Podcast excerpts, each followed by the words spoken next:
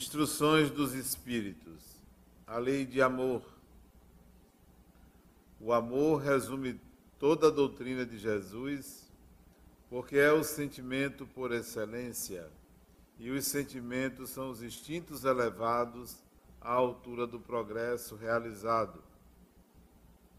Em sua origem, o homem tem instintos, mais avançado e corrompido, tem sensações mais instruído e purificado, tem sentimentos. E o ponto mais requintado do sentimento é o amor. Não o amor no sentido vulgar da palavra, mas sim o sol interior que condensa e reúne em seu foco ardente todas as aspirações e todas as revelações superhumanas. A lei de amor substitui a personalidade pela fusão dos seres. Ela destrói as misérias sociais. Feliz aquele que, sobrepujando sua humanidade, ama com um imenso amor seus irmãos em sofrimento. Feliz daquele que ama porque não conhece a angústia da alma nem a do corpo. Seus pés são ligeiros e ele vive como que transportado fora de si mesmo quando Jesus pronunciou essa palavra divina, amor, essa palavra fez estremecer os povos e os mártires, ébrios de esperança desceram ao circo. O Espiritismo, por sua vez, vem pronunciar uma segunda palavra do alfabeto divino. Ficai atentos, pois essa palavra ergue a laje das tumbas vazias e a reencarnação triunfando da morte revela ao homem deslumbrado seu patrimônio intelectual. Não é mais aos suplícios que ela conduz, mas à conquista do seu ser elevado e transfigurado. O sangue resgatou o espírito e o espírito deve resgatar o homem da miséria. Eu disse que no seu início o homem tem apenas instintos Aquele, portanto, em que os instintos dominam, está mais próximo do ponto de partida do que de chegada. Para avançar em direção à meta, é necessário vencer os instintos em benefício dos sentimentos, isto é, aperfeiçoá-los, sufocando os germes latentes da matéria. Os instintos são a germinação e os embriões dos sentimentos. Eles trazem consigo o progresso, como a glande também o carvalho. E os seres menos avançados são aqueles que, libertando-se aos poucos de sua crisálida, permanecem escravizados aos seus instintos. O espírito deve ser cultivado como um campo. Toda a riqueza futura depende do trabalho do presente, e mais do que os bens terrestres, ele vos levará à gloriosa elevação. É então que, entendendo a lei de amor que une todos os seres, nela encontrareis as suaves alegrias da alma, que são o prelúdio das alegrias celestes. Lázaro, Paris, 1862. Tem mais um trecho aqui de uma mensagem do Espírito Fênero, que diz assim: o amor é a essência divina e desde o primeiro até o último possuis no fundo do coração a fagulha desse fogo sagrado. É um fato que tendes constatado muitas vezes. O homem, o mais abjeto, o mais vil, o mais criminoso, tem, por um ser ou por um objeto, afeição viva e ardente à prova de tudo que tenda a diminuí-la, atingindo muitas vezes proporções sublimes. E Fênelo continua então com a sua mensagem a falar do amor. São instruções do espírito, dos espíritos, inclusive é nesta neste capítulo, amar ao próximo como a si mesmo, que tem uma mensagem do espírito Emmanuel, que no original Allan Kardec colocou essa mensagem de um espírito que se chamava Hermano Manuel. E através da psicografia de Chico Xavier, foi dito que esse espírito, Hermano Manuel, era o padre Manuel de Nóbrega. Portanto, atual espírito Emmanuel. Então, as edições brasileiras constam uma mensagem de 1861 sobre o egoísmo do espírito Emmanuel. Vale a pena ler, aliás, todo esse capítulo. Se nós formos fazer uma, um retorno à história humana, desde o período das cavernas, nós vamos encontrar o amor que deu origem a todas as formas de amar, todas as formas humanas de amar. Porque foi o amor materno, o amor mais primitivo, mais instintivo. É o amor primal, básico. Dele, como matriz, deriva todas as outras formas de amor. Porque na fase de homem ou de ser humano primitivo, não existia a afetividade que caracteriza as relações hoje. Éramos quase como animais, sexuávamos pelo instinto, pelo desejo de prazer. E nisso vinha a maternidade. A relação entre a mãe e a sua cria, a mãe e o seu filho, foi o embrião de todas as formas de amor. E essa relação inicial não era necessariamente uma relação de amor como nós conhecemos hoje o amor de mãe. Era mero instinto de conservação da vida de preservação da vida. A civilização, a evolução das relações sociais, a evolução do espírito fez com que aquele instinto de preservação da sua cria, aquele instinto de preservação do seu filho, hoje se transformasse na beleza, na sublimidade que é o amor de mãe. Mas ele nem sempre foi assim houve uma evolução. E é esse tipo de amor é que deu origem aos outros.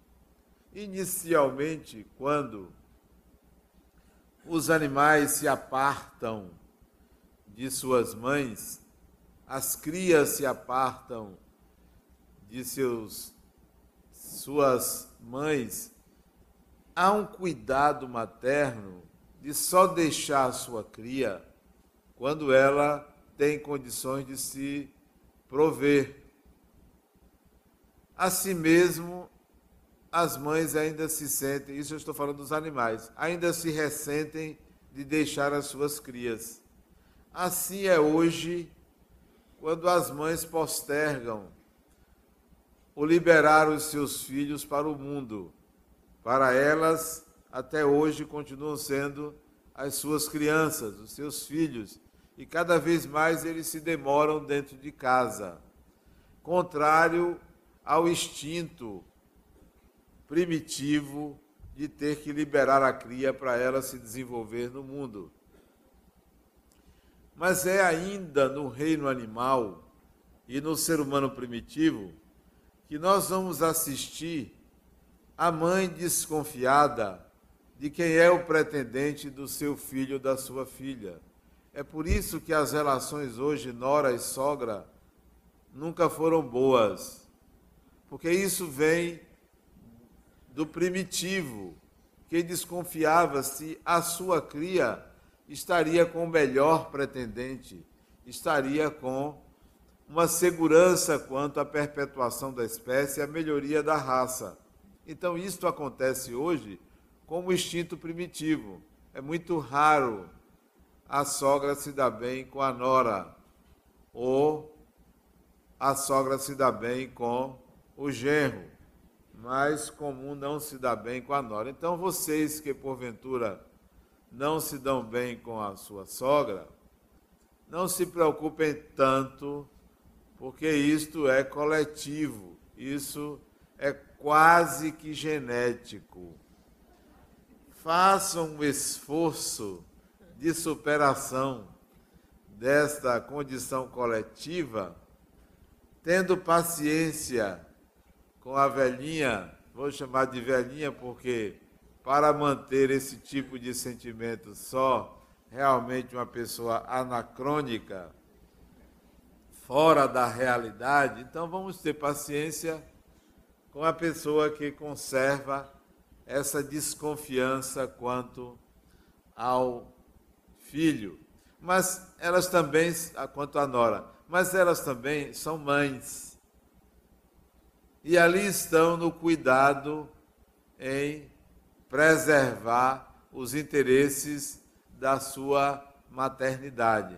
Mas você pode reparar, quando o filho é problema, a, a sogra adora a nora.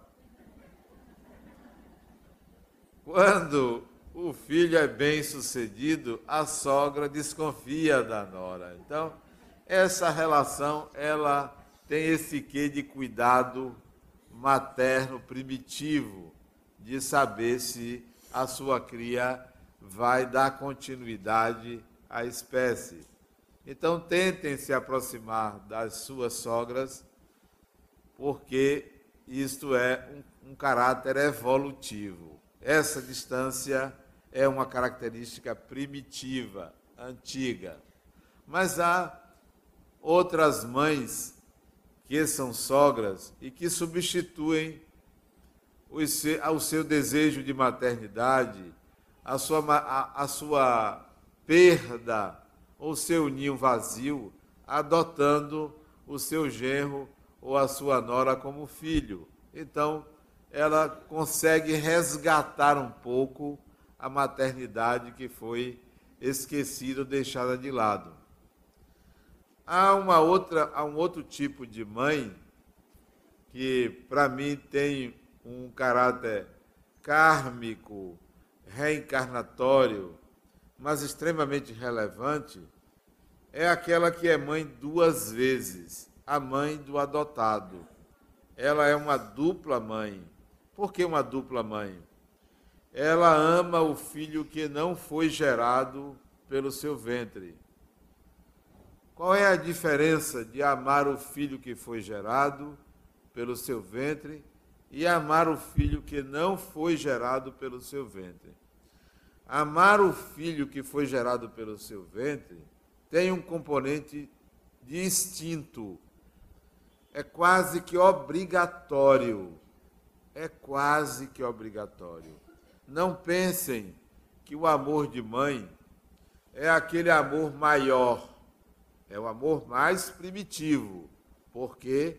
Porque tem um caráter instintual.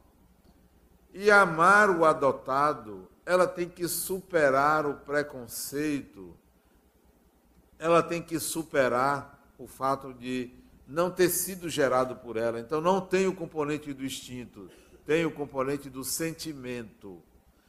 Tem um pouco do instinto materno que todo ser humano possui por conta do arquétipo, mas ela vai superar o preconceito, ela vai superar a condição de não ter gerado aquele ser e amar aquele ser. Então, a mãe do adotado é uma dupla mãe porque ela supera a ausência do instinto que a levaria ao amor de mãe. Há um outro tipo de mãe que não é adotiva, mas é aquela que se identifica com o filho que não é dela. Ela é a tia, ela é a madrinha, ela é a amiga, que estabelece uma ligação com aquela criança inexplicavelmente e ela toma como se fosse filho dela. Ela passa a ser a mãe espiritual daquela criança. Isto, em geral, acontece quando espíritos reencarnam próximos de seus amores, mas que não é a mãe e que nem precisa de uma mãe adotiva. Você vai encontrar vários casos em família que a criança parece gostar mais da tia do que da mãe. Gosta mais de uma prima do que da mãe. Se sente melhor em companhia daquela outra pessoa, principalmente parente, próximo, próxima da mãe, e, ela, e elas se identificam. São as mães espirituais, pouco comum de se enquadrar dessa forma, mas também são mães. Ainda tem uma outra qualidade de mãe, que agora eu estou experimentando na condição de pai, que é a avó. É interessante a avó. A avó tem um sentimento dúbio. Ela, ao mesmo tempo que quer proteger um, que é o seu filho ou a sua filha, quer proteger o seu neto, a sua neta, da própria maternidade da mãe da criança. Por que isso acontece? Em geral, os netos, os nossos netos, foram nossos avós. Os nossos netos foram nossos avós. Avós ou bisavós. Então há uma relação entre o reencarnante e os avós, uma relação de vidas passadas. Foram espíritos companheiros. Retornam para dar continuidade à tradição familiar, à estrutura é, psíquica da, coletiva da família, a dar continuidade aos valores da família. Daí uma relação entre avó e neto, ou neta, principalmente entre neta, que às vezes melhora ou supera a relação que ela tinha com a filha. Ela tem uma relação melhor com a neta. Vocês vão encontrar netas, principalmente mulheres, com um amor tão grande pela sua avó, que às vezes consegue até esquecer da mãe e se ligar mais à avó. Se refugia na avó. Quando briga com a mãe, procura a avó. Essa é uma relação também diferente e eu acho até muito, muito bonita. A avó é muito mais permissiva do que a mãe. A avó, às vezes, é, é, consegue driblar é, clandestinamente os limites estabelecidos pela mãe e ela libera a neta. Então, essa é um outro tipo de mãe, a mãe avó. Tem uma outra, um outro tipo de mãe que eu acho interessante, que é da tradição africana,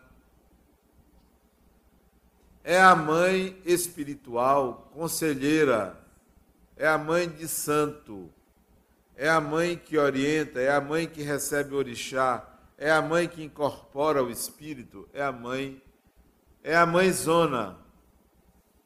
E vocês vão encontrar nos terreiros de Candomblé aqui de Salvador centenas, talvez milhares de mães de santo que fazem esse papel de mãe conselheira dos seus filhos, que mesmo tendo pai, tendo mãe biológico, mesmo tendo família, acorrem à mãe de santo para uma orientação, para um conselho. E ela os trata como filhos, ela os trata afetivamente. Ela tem um papel de mãe. E que a nossa sociedade, a sociedade baiana, tem um profundo respeito a essa mãe. Quem não se lembra de Menininha do Gantuá, né? Mãe Estela, e outros espíritos que encarnaram nesta condição superlativa de orientador espiritual de um grupo de espíritos que é, assumem esse papel relevante na sociedade. Então, a nossa sociedade valoriza bastante a Mãe de Santo. E isso é tão, tão valorizado que a Baiana de Acarajé, ela se veste como uma Mãe de Santo. Ela se veste com aquela naquela tradição africana de mãe. Então, isso está também na nossa cultura. Há uma outra qualidade de mãe, isso sem ainda falar da mãe biológica. Há uma outra qualidade de mãe que eu observo que existe na sociedade, que é aquela pessoa que é, protege a outra aquela amiga protetora, que funciona como uma mãe. Uma amiga que. Desculpem. uma amiga que assume esse lugar de proteger a sua amiga predileta. Também neste lugar, orientando, cuidando, fofocando, claro, em favor dela, protegendo ela das amigas, criando intriga entre ela e uma amiga que quer entrar nessa relação e quebrar a amizade. Isso é típico do materno, de proteger por ciúme, por posse, por qualquer que seja o motivo, existe essa mãe também. Há uma outra, há um outro tipo de mãe que tem sido comum na nossa sociedade. É o pai e mãe. É aquele homem, ou quase homem, não importa, que assume o lugar materno, que tem características é, que são típicas do materno, não só dos cuidados higiênicos, não só dos cuidados é, na educação, não só nos cuidados na orientação, mas no tipo de afeto, na forma como troca afeto com o seu filho às vezes até invertem os papéis. Eu conheço alguns casos em que a mãe é o pai e o pai é a mãe. Nessa relação afetiva, na relação que estabelece limites, então nós assistimos hoje o pai-mãe. Há um outro tipo de maternidade que também tem surgido em nossa sociedade que é a barriga de aluguel. Não só da avó que cede o útero para gerar um filho quando a mãe não pode, mas também um amigo ou amiga, uma companheira de outra mulher, que cede a sua barriga com o óvulo da outra, ou que cede a sua barriga para gestar um filho que ela não vai cuidar. Mas acontece um fenômeno com esta mãe de aluguel, ou essa barriga de aluguel,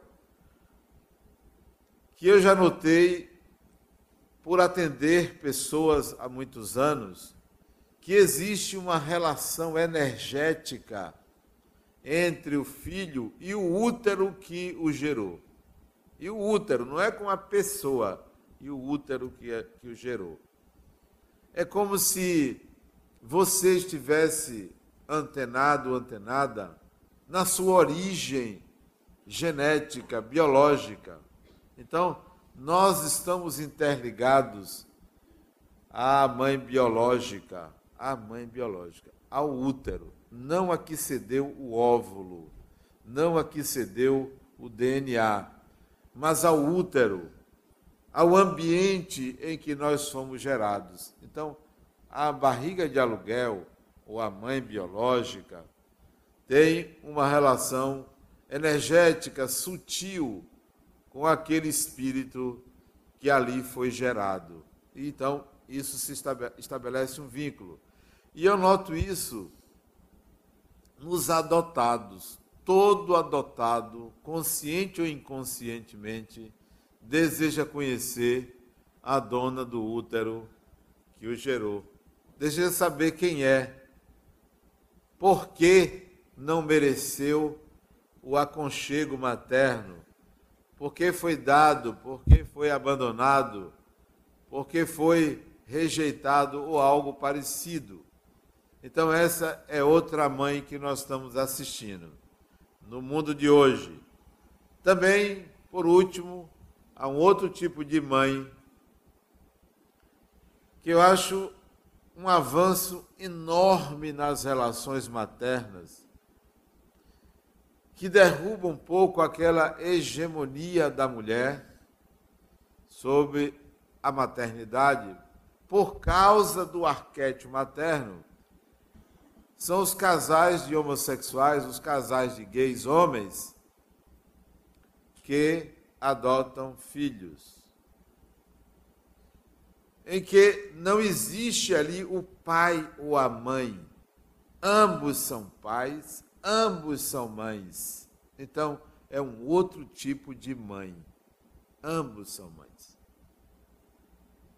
É, é uma novidade que para mim é um avanço enorme, é uma evolução nas relações humanas. Por que isso se dá? Porque o espírito deseja se manifestar. E o espírito não pode ser prisioneiro de um estereótipo, de um gênero. Não pode ser prisioneiro de uma forma. Nós somos espíritos pilotando corpos. Somos originariamente espíritos pilotando corpos, usando corpos físicos. E estamos numa era em que os corpos físicos, como toda a matéria, se presta à evolução do espírito e não o espírito se submeter à evolução do corpo. Mas chegamos à maternidade biológica, chegamos à maternidade que a mulher exerce hoje com maestria. E eu não poderia deixar de falar da minha própria mãe. Que eu não tive a oportunidade de conhecer muito profundamente porque eu tinha medo dela. E quando a gente tem medo, o medo é o desconhecido. O medo gera um abismo entre você e o outro você e o objeto fóbico, o objeto de medo. Se eu tenho medo de uma coisa, eu me distancio dela. Então eu tinha muito medo de minha mãe. Um medo impressionante. Mesmo homem feito, eu tinha medo. Era um negócio diferente. Como se ela exercesse um domínio, um fascínio sobre a minha personalidade. Mas esse medo não era suficiente para eliminar ou manchar o profundo respeito pela pessoa, pela maternidade. Poucas vezes eu contrariei minha mãe. Meu pai eu contrariava sempre, mas poucas vezes eu contrariei minha mãe. Não só pelo respeito, porque ela me batia, meu pai não me batia. Meu pai era mãe, minha mãe era meu pai. Era assim mesmo. Era assim mesmo. Era uma relação diferente que eu tinha com minha mãe. Eu me lembro que eu era pequeno, minha mãe estava com um filho de colo, eu devia ter meus cinco ou seis anos de idade, e eu fiz alguma traquinagem, alguma coisa de criança, que ela se irritou com um no colo, acho que estava grávida e com um no colo. Ela chamou meu pai, mandou meu pai me bater. Mandou meu pai me bater. E meu pai foi me bater me botou entre as pernas dele e bateu na coxa dele para fazer barulho. Para ela pensar. E eu chorava. Eu chorava. Era um teatro aquilo. Era um teatro. Mas eu chorava, eu acho que era instinto. Chorava como se eu tivesse apanhando, mas eu não estava apanhando. Ele batia nele para satisfazer o desejo sádico dela de bater no filho, né? Ele fazia isso, ele, ele tinha essas tiradas comigo, né? não me batia.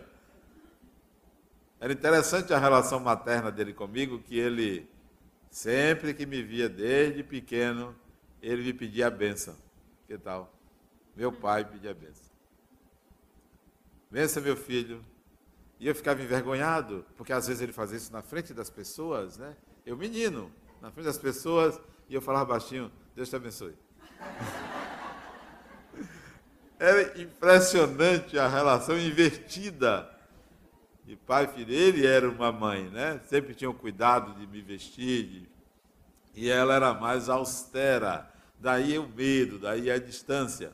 Mas eu não entendia muito bem isso, porque era menino, e eu só vim entender isso já adulto, já adulto, lá para os 18 anos, 19 anos, eu fui entender a dinâmica familiar. A dinâmica familiar. Minha mãe era uma mulher semi-analfabeta, né? Semi-analfabeta. Uma sergipana, baixinha, 1,50m e pouco, extremamente autoritária, e tinha uma autoridade muito grande com as pessoas, com quem quer que ela contactasse, ela parecia um general. Era, parecia mesmo um general, mas era uma pessoa muito sábia. Eu só vim entender que ela tinha um domínio sobre a família, eu já com 18, 19 anos. Talvez com 19 anos eu vim entender que ela tinha um domínio total sobre a família, decidiu o destino do pai, decidiu o destino de cada filho, decidiu o destino. Eram dez filhos, dez filhos. Decidiu o destino de todo mundo. Ela quem cuidava disso, pessoalmente. O dinheiro da casa ia para a mão dela, ela que decidia como gastava, com que gastava, ela que decidia o que, que você ia fazer segunda, terça, quarta, quinta, sexta, sábado, domingo. Ela decidia tudo em casa, dos 10. Eu só vim perceber isso aos 18 anos ou 19 anos. Mas digo isso porque ela, semi-analfabeta, tinha o equivalente ao quinto ano primário, hoje seria é, a quinta, o sexto ano, hoje seria equivalente ao sexto ano. Sabia ler, sabia escrever, mas não abria mão de que os filhos fossem estudar. E eu tenho uma irmã, tenho porque está encarnada, que era muito namoradeira. Ah, até hoje é, o marido não sabe. Muito namoradeira. Como eu tenho cinco irmãs, elas não, se elas estiverem me escutando, não vão saber qual delas eu estou falando.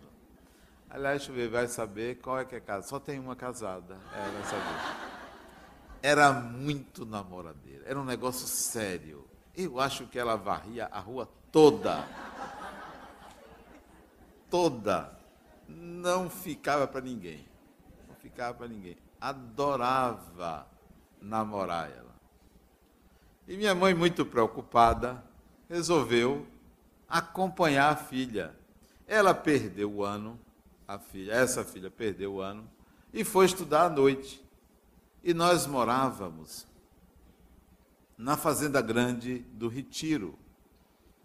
Éramos pobres. E a irmã foi, foi estudar na Massaranduba, ali na Cidade Baixa, de noite.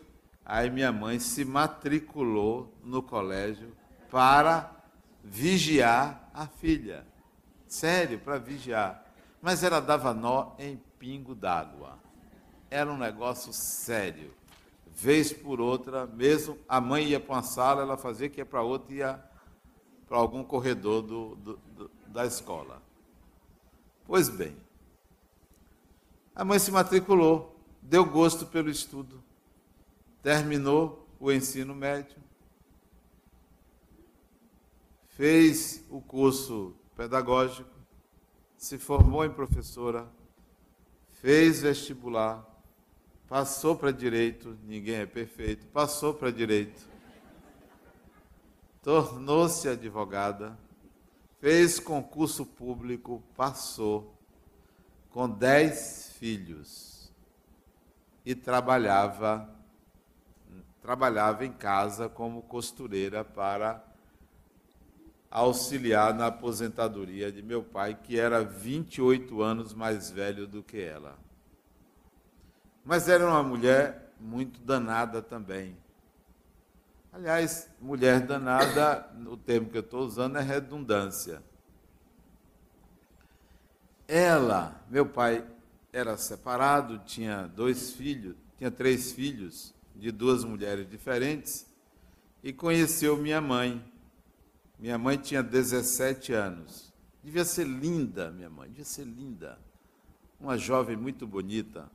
Minha mãe namorava com o filho de meu pai. Que tal? Vocês estão rindo? Eu não sei porquê. Ela, olha a história, a história é interessante. Ela namorava com o filho de meu pai. Até aí tudo bem.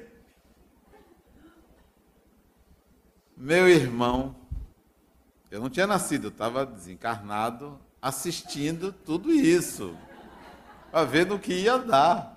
O que, é, o que é que me cabia nessa história? Onde é que eu ia nascer? Eles tinham interesse que eu nascesse, então eu estava ali assistindo tudo. Meu irmão é convocado para a guerra, para ir lutar na Itália. Então, ela, como toda mulher sábia, olha, você vai, eu fico. Não sei se volta, pode morrer lá. Terminou o namoro. E meu pai resolveu cuidar. Cuidar daquela que seria a futura nora dele. Mas foi um cuidado assim. Ela tinha 17 anos, ele tinha 45. Ele foi ao meu avô, aquele que seria meu avô, todo mundo disputando que eu reencarnasse na família, e propôs se casar com ela. Propôs. O filho na Itália propôs se casar com ela. Ele era divorci, divorciado, não que não existia divorciado, era desquitado e foi feito um contrato de casamento, que eu tenho uma cópia na minha casa. Isso em 1944.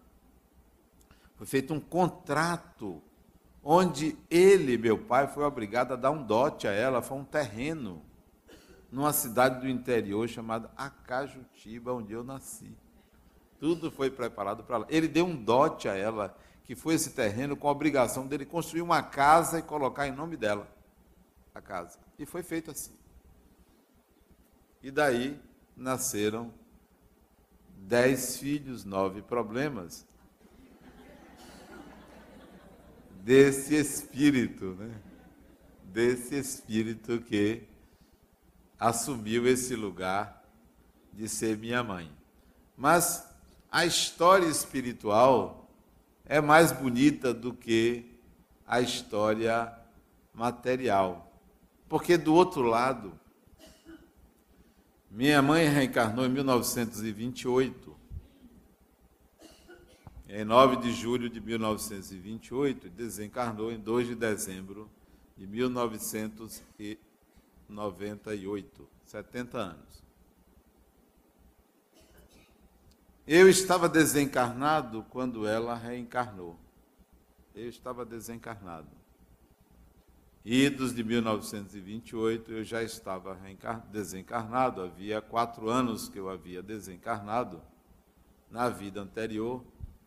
E quando desencarnei, procurei por ela. Procurei por aquele espírito, que eu não sabia que seria minha mãe, que tinha sido uma filha minha naquela encarnação em que eu desencarnei em 1924. Procurei por ela. E é isso que nós fazemos. Procuramos os nossos amores. Procuramos aqueles espíritos que têm um vínculo afetivo conosco, para voltarmos juntos. E às vezes voltamos juntos como irmãos, como pai e filho, como mãe e filho, como amigos, como parentes próximos. Então, é o amor que aproxima os espíritos. A sua mãe hoje pode ter sido um espírito muito querido de outras vidas, em que a relação hoje materna foi a que foi possível. A que foi possível. Então eu desencarnado procurei ela, encontrei. Não foi difícil, encontrei, questionei por que nascer em Acajutiba, mas onde você renasce, nas circunstâncias que você renasce, se você tem brilho, você vai brilhar sempre. Quer você nasça sem pai, sem mãe, sem condições materiais, Onde quer que você nasça, você, espírito, vai superar as suas deficiências de acordo com seu nível de evolução. Ninguém deve culpar pai ou mãe por ter feito isso ou aquilo, por ter prejudicado, por não ter dado afeto, por não ter dado carinho. Ninguém deve culpar os pais. Você, espírito, por algum motivo, recebeu essa condição para superá-la. Para superá-la. Não culpe seus pais, muito menos sua mãe. Não dê lugar a esse sentimento negativo. Né?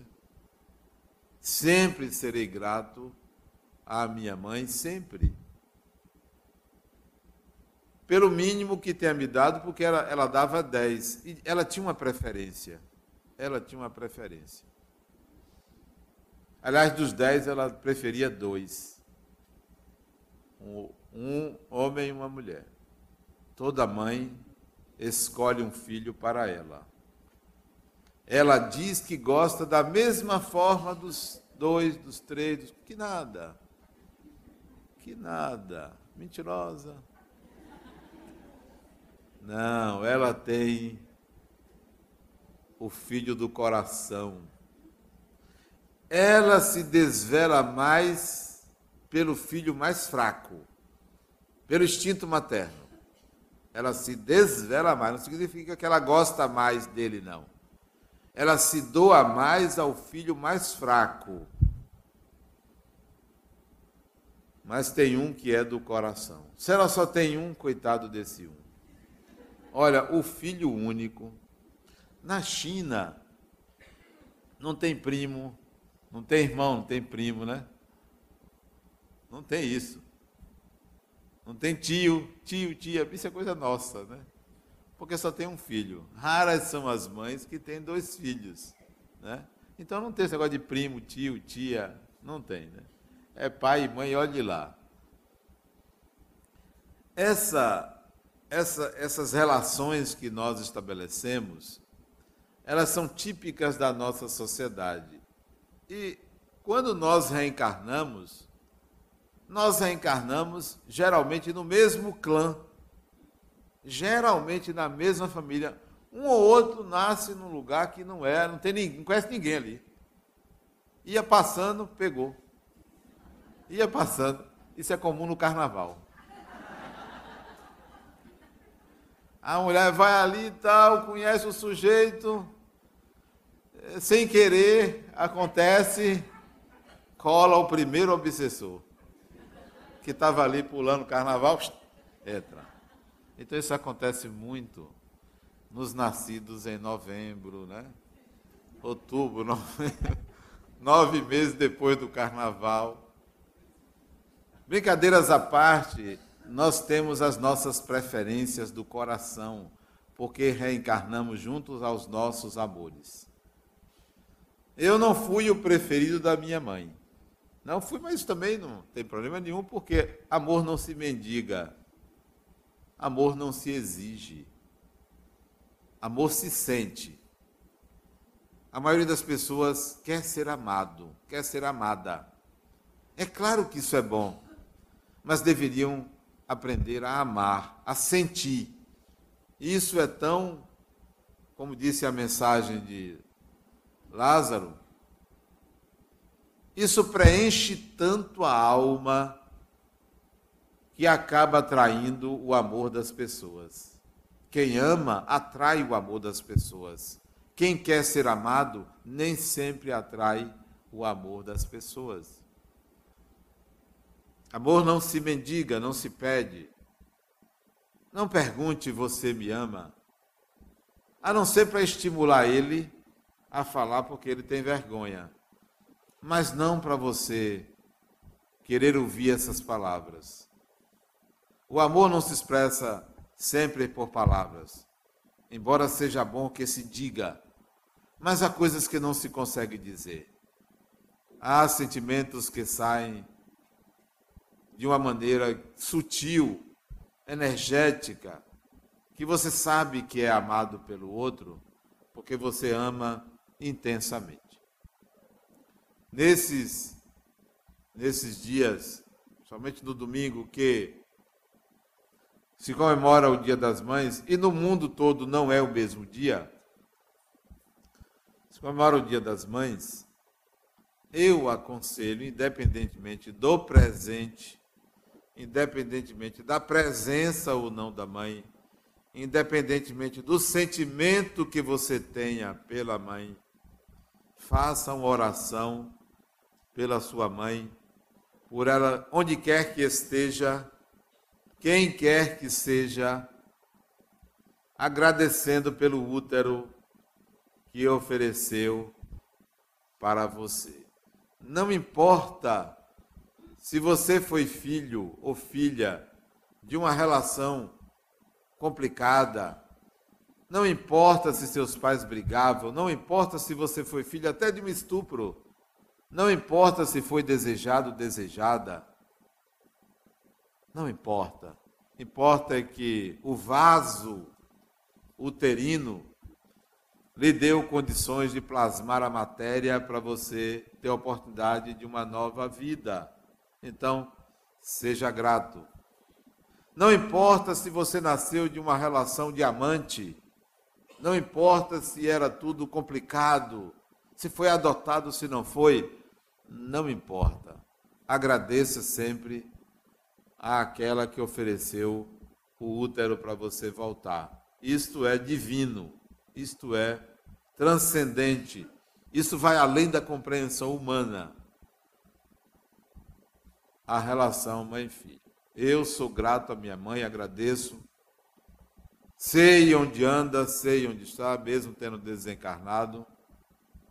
E a gente vai se reencontrar, porque quem ama nunca se desliga do ser amado, independentemente da dimensão em que se encontra. Então, a minha mãe, aquela que foi minha mãe nesta encarnação, muito obrigado, porque lhe respeito e amo de paixão. Muita paz.